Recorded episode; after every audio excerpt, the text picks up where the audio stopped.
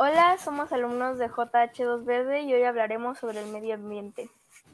Gracias a la pausa de la actividad humana por la pandemia del COVID diecinueve, ha habido muchos cambios positivos como negativos en el ambiente. Por ejemplo, la capa de ozono. Últimamente, la capa de ozono ha sufrido un deterioro gracias a la liberación de gases contaminantes como son los clorofluorocarbonos, normalmente encontrados en aerosoles y químicos. Estos hoyos que se crean en la capa son el problema, ya que permiten que grandes cantidades de rayos ultravioleta entren a la Tierra y esto puede provocar problemas como cáncer de piel en humanos y daños en animales.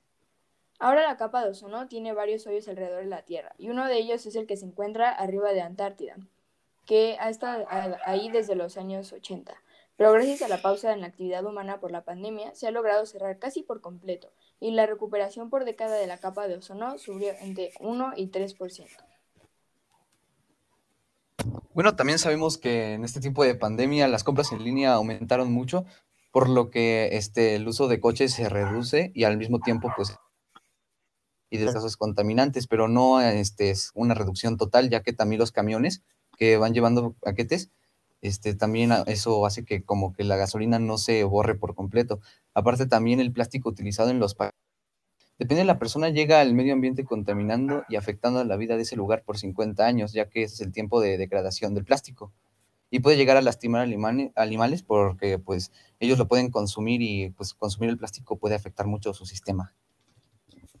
La energía es un problema que ha aumentado en la pandemia, porque durante la cuarentena ha aumentado mucho el consumo de energía, dado que la mayoría de las actividades se pasaron a virtual, y las personas empezaron a usar más las redes sociales, ya que no pueden salir de sus casas, y esa es la forma de socializar. Las empresas están cambiando sus reuniones de manera virtual, y las clases ahora son totalmente virtuales. Eso provoca que el consumo de energía sea, muy, sea mucho mayor que antes de la pandemia. Animales silvestres en zonas pobladas.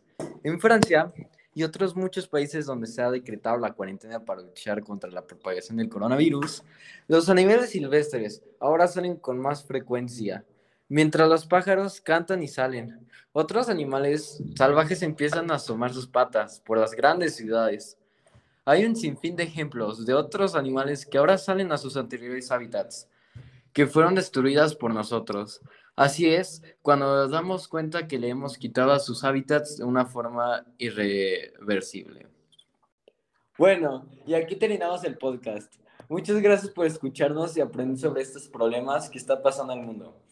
Y recuerden que nuestro impacto en el mundo es importante y debemos aprender de sus consecuencias. Bye.